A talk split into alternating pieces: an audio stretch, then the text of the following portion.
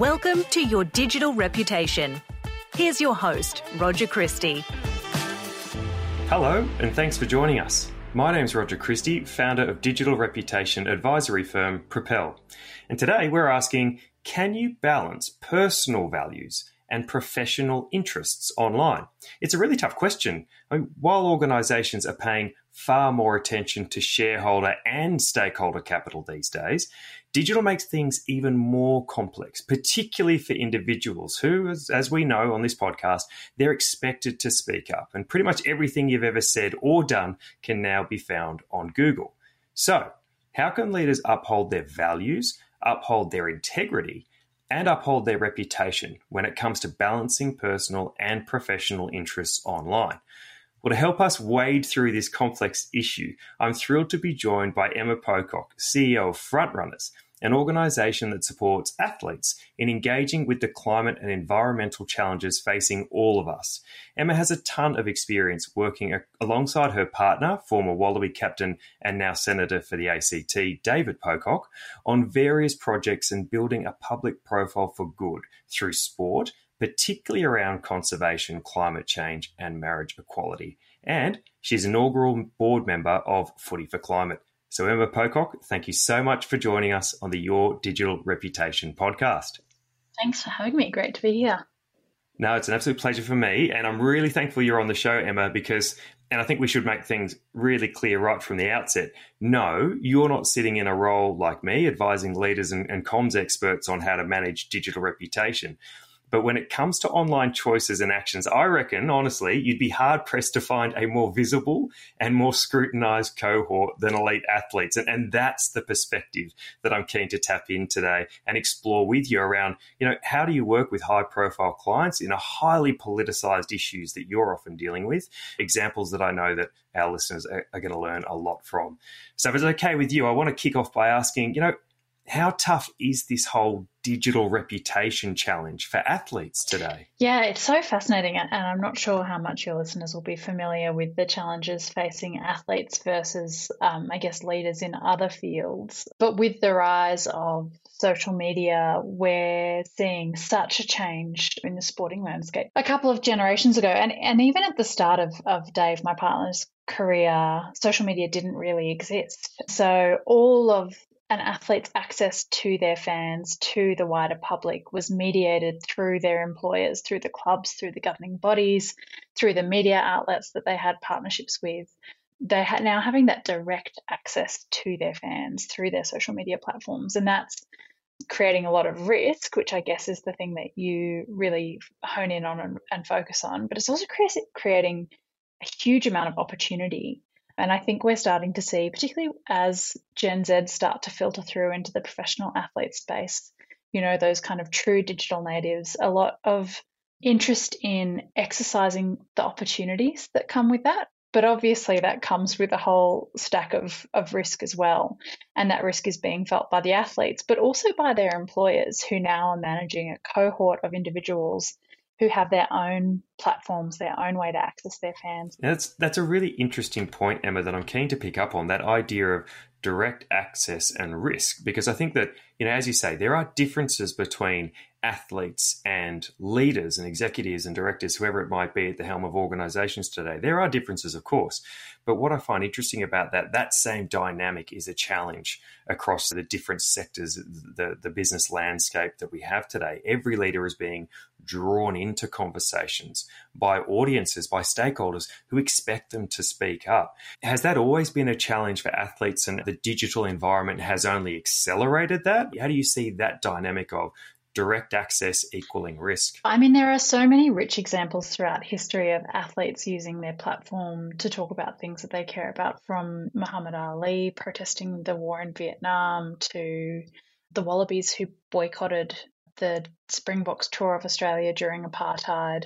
But I think it has definitely shifted in an age of social media, but also as kind of our culture more broadly is changing and people are becoming more aware of issues that are affecting so many people. It's an interesting question. And I guess where I would tease out a distinction between some of the kind of corporate leaders that you work with and athletes is that that athletes aren't leading the organizations that they work for. I mean, a better comparison would be if I'm the CEO of an organization, it would be like some of my staff wanting to speak out about something publicly and having a massive platform to do that. So I guess there is that bit of a distinction there, and that's one of the things that makes it complex is that athletes are the ones that have the followers, but they often aren't running the businesses and often don't have that direct connection to the commercial realities of the business. And so that's where I think there can be some real complexity for athletes and, and for their employers, for the companies that are running these sports teams. But you know, this is exactly why I was so keen to have this conversation because as you've just explained that, which is a, a beautiful description of the differences, I firmly believe organizations are going down that exact same path. And what's interesting about the whole athlete to team or, or, body that they're they're a part of, what's interesting about that dynamic is that they have been the prized assets, both on the field or in the pool, whatever it is. They're the ones who attract attention, and they're also the ones away from the track or away from the pool or the field that are also attracting attention, buzz, fandom, all these sorts of things. And I think if you flip that around now and look at it through the lens of corporates, traditionally it was only the top of the tree that was seen, the only the top of the tree that was visible, only the the most senior authority or authorities in an organization that was given the platform to speak. We're seeing that completely broken down. And in fact, our advice to clients when we talk to them is your people are an asset and they should be given that opportunity to speak up. They should be trusted and empowered in the same way that ideally they're trusted and empowered when they sign an employment contract. They should be entrusted and empowered to act and, and participate and be active online. And so I'm I'm hopeful that there are some savvy organizations out there who are looking at dynamics and models a bit like the sporting world and saying, these people who are part of teams, if we can call them that, athletes, these people who are part of teams are no different to our people today. They can be voices, they can be advocates, and they can be people who, go, who go out there and engage the community how can we help them to make smart choices? A bit of a prediction, but is that a fair representation of where corporations are heading? It's it's complex, isn't it? Because some for lots of businesses, the values that their employees and, and in my case, you know, athletes want to talk about that aren't expressly to do with the day to day product that that company is selling in the instance of my kind of work situation that's televised sport and so, how do you balance that? And what do you do when you have an employee whose views don't accord with those of the organization? How do you create space for people to share their views, express themselves, have all those rights? What are the limitations of that? Where should those boundaries be? And in the case of sport, you know, it's this kind of very reciprocal, but a relationship that's not often talked about where the athletes are, as you rightly identified, the asset that the sport is built upon, but they are also employees. So it's kind of a complicated uh, relationship there. And if you want to create space for athletes to be able to talk about things that maybe accord with the values of the organization, what happens when they don't? And how do you bridge that tension and, and do that really effectively. And in a way, takes into account the outcomes that the organization wants, but balancing that against the kind of human rights, I guess, of the employee. And it's it's a conversation that's playing out while you've got an audience there that is hungry for content, that is hungry for for comment, that is hungry for views and opinions of the people that they often mm. idolize. And that's what's really interesting about this is that whether we like it or not, it's complex and it's playing out and we don't have an answer but an answer is going to be needed, and at least dialogue is going to be needed between athletes or employees and institutions that they're representing. And I think the way you've described it again, I'd encourage organizations to look at the way they're doing things. Is there an open dialogue between their employees and those further up the, the tree in terms of senior leadership positions? Is there an open dialogue around how we represent ourselves as a, as a people, as a body um, in the community, whether that's online or offline? And how do we have open discussions in the appropriate forum, but open discussions around values and culture and the things that we stand for so that there isn't this kind of explosion of, of risk at some point because someone speaks out of school? I feel like what you're saying is that you know, digital has made this more urgent and more complex. And I think people should take learnings from the sporting world and apply it to the corporate world because, yes, sure, we're not all celebrities working within organizations. We don't attract that sort of attention. But at the same time, there is a heightened desire from organizations to harness their employees, to be ambassadors for their organization. What comes along with that is the risk and the need to ensure education and to ensure proper support structures are in place so that smart decisions are made. So, maybe on that note, Emma, where do things break down? Whether that's the athlete or the, the organization, where do people most commonly get into trouble given this dynamic? I've been thinking about this a lot recently, and I think the challenge that arises is where there's a lack of clarity between the two kind of parties. So if you think about it as the athlete or employee versus the administration or the employer, uh, where they're out of alignment and the conversation's not being had internally. And so, where it can become really tricky is when that conflict between those two, and I don't use it in the sense of like it's an argument, but a difference in views, it is happening in the public domain. Uh, and so, obviously, that creates a whole lot more risk. Both to the brand and the and the reputation of all the parties involved, but also to the likelihood of it being resolved in a really effective way that brings everyone along.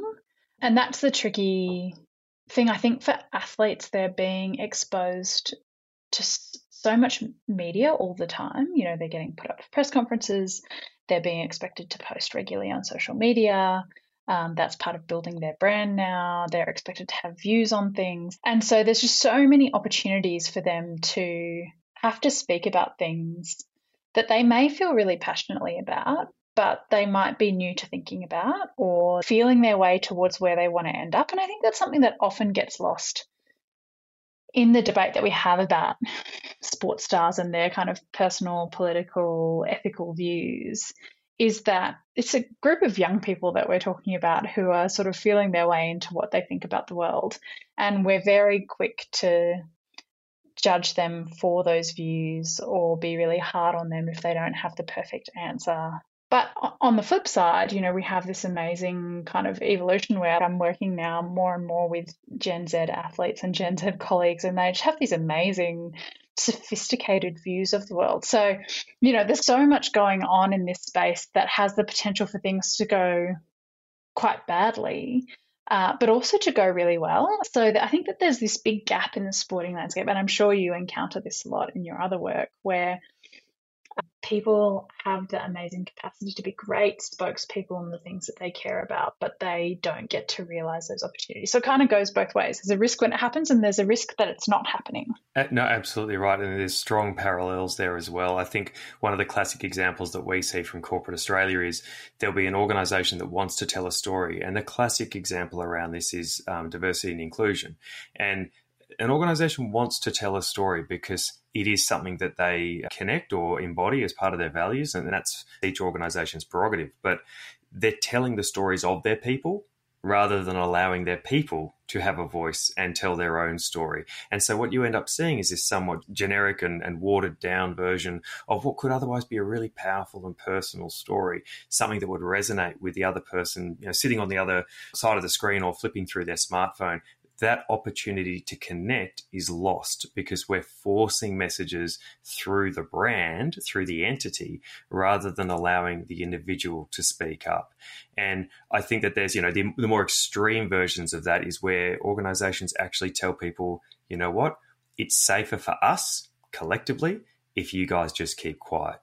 And I don't think that's right because I think what you're saying there about the importance of that dialogue that problem solving and stress testing and kind of grappling with issues in the appropriate forum is a really constructive process to understand where both parties stand. Yeah, I think that's such a great way of putting it. And I know when when I'm working with athletes and, and even when I was working with Dave before he retired from rugby, one of the things we'd often talk about is how do you tell your own story? And if you don't have a story to tell here get out the way or don't go yet. You know, take your time. I spend a lot of time actually advising athletes not to do things because they're not ready yet. And I think audiences now are just so hyper aware to authenticity, which is, I think, what you're kind of getting at there is that if the story is told through the lens of the brand rather than through the person who's experienced it, it loses something in its sincerity. And I think we're rightly tuned into that. We've got a really high level of literacy as a culture now around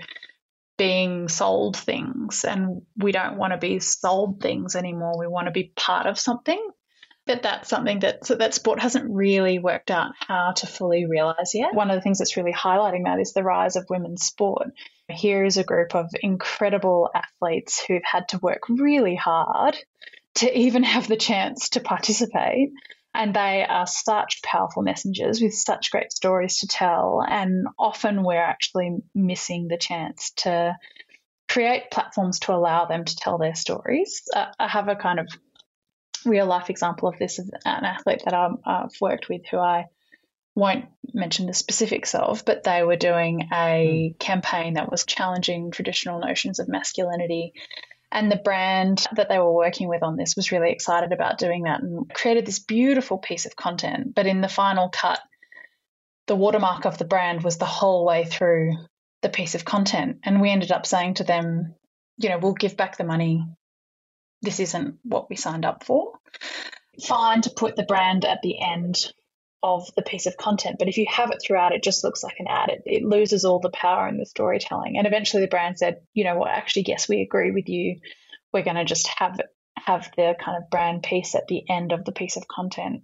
And I think we're going to see more and more of that, where what brands end up doing with those sponsorship relationships is actually allowing those platforms, the storytelling platforms to exist. And athletes have such great stories to tell. So I think those kinds of outcomes where we actually create those spaces for those stories to be told is a, is a net positive for brands who are wanting to get that work done, but also for athletes who have these great stories to tell. Absolutely right. And I would argue there are so many stories out there that are great stories that, that can be told and can be heard. Uh, you know, your average employee probably thinks, well, what have I got to say? Um, I can't contribute something that's on the same level as a as an elite athlete. And fair enough, we're not we don't all live as exciting lives as that in terms of traveling the world and and competing at our physical peak. But at the same time, our stories are our own and they will resonate with others like us. And I think that's the point here is it is important for those stories to be told. And it's important to then create an environment and a set of parameters or guidelines for people to ensure that they know what their rights and responsibilities are online. We talk about social media policy and education and, and scenario planning with people, leaders and staff to ensure that they feel equipped. I'm also interested, Emma, you talked about that example before, which is a really interesting one with the, the video and the brand watermark we've seen, you know, plenty of very public examples. You've mentioned one there. One of the ones that, well, everyone will probably be aware of, obviously, with Hancock Prospecting and Netball Australia and some of the challenges there. We saw uh, Sebastian Vettel overseas getting trolled online about his attitudes and, and beliefs around climate change before he ultimately, you know, cited that reason for retiring from F1 last year. And even closer to home, the Australian men's cricket captain, uh, Pat Cummins, he quit as an ambassador for a major sponsor linked to that same climate concern. When you are drawn into a conversation, when you are drawn into a conflict because audiences are expecting you to speak up, what should people do, in particularly in high profile positions? What advice do you give them on how to respond? Yeah, this is one of the kind of thorniest questions I think that that exist. It's one thing as an individual to be speaking up about something that you care about and your employer not necessarily liking that. It's another thing being expected to represent values that don't accord with your own. And we've seen other examples of that. Players from the Manly Sea Eagles who didn't want to wear the Pride jersey. We've seen that in the AFLW as well. And it is really tricky. And I think that there is a real responsibility that falls on organizations who are taking positions on issues that go beyond the particular circumstances of their organization to really help bring their employees along with them. If you want to take a stand as an organization on an, on an issue, then you have a responsibility to ensure that your staff have the opportunity to actually get across that, to understand why it matters to the community, but also to your business. And to do that kind of deep work of thinking through how to create spaces for people to ask questions without recourse. And I think that that's a really powerful thing that you can do as an organization. I think if, if, as an organization, you want to align yourself with certain values, you actually have a responsibility to do that work internally before or at the same time as you're doing the work publicly. I think we've seen in the last, I guess, like a, a month, maybe six weeks, football, soccer in Australia come out and make clear their plans around a pride round but that they are actually taking a, this really beautiful approach to that where clubs are able to start wherever they're at. That might be all guns blazing, wearing the jersey, doing lots of promotional stuff around it, or it might be running an internal education session for their playing group and their the staff in the business side. And I think that's how we make progress. It's not by saying everyone has to get to this ultimate destination, but by saying where are we actually at and how do we build on that? If this is something that we really value as an organization, how do we bring everyone along with us? And yeah, I think it's a real challenge, but I think it's one that we have to take seriously. And if you want to be a values based organization, then you have to do the work.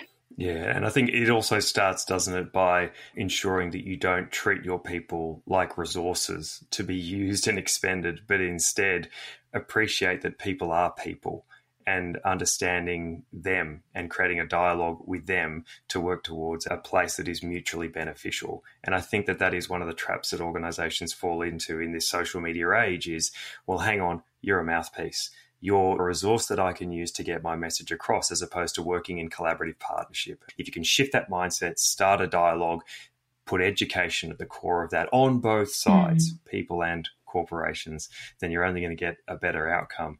Um, one of the things, Emma, that I know you've worked closely on, and something I'm a huge supporter of, is this idea of a digital coalition. Now, they're my words, not yours, but it's something that we've talked with um, Brunswick's Craig Mullaney on the podcast before. This idea where leaders and, and staff they work in partnership online, even across traditional borders like competitors, for example, to increase the impact of their message and protect their reputation. Telstra's executive team is a great example of this, as are several of the government clients that we work with. This idea that when you join forces, when you work together rather than individually online, you're actually increasing your impact and mitigating risk. So, with that in mind, perhaps could you give our listeners an overview of the Cool Down initiative that you led, and maybe why it worked and the impact that it's it's had? Yeah, thanks for asking about it. It's such a fun project that we got to work on. So, at the beginning of 2021, we started having some conversations with some athletes who, retired athletes, who were saying that they'd really like to find a way to have an impact on Australia's climate policy ahead of the big conference of the parties, the big climate conference that was happening in Glasgow. 2021, we still had the Morrison government who were kind of saying that they didn't want to make any firm climate commitments in terms of net zero targets for Australia. And there was a lot of talk happening about whether we were going to get an increased uh, climate commitment, whether we were going to take something more ambitious to that COP. And so we thought, okay, well, we'll just set up a small online petition that a couple of athletes can sign, and we'll do our little bit in contributing toward the push toward Australia developing a more ambitious climate commitment. At that stage, we were lagging behind the, the rest of the developed world.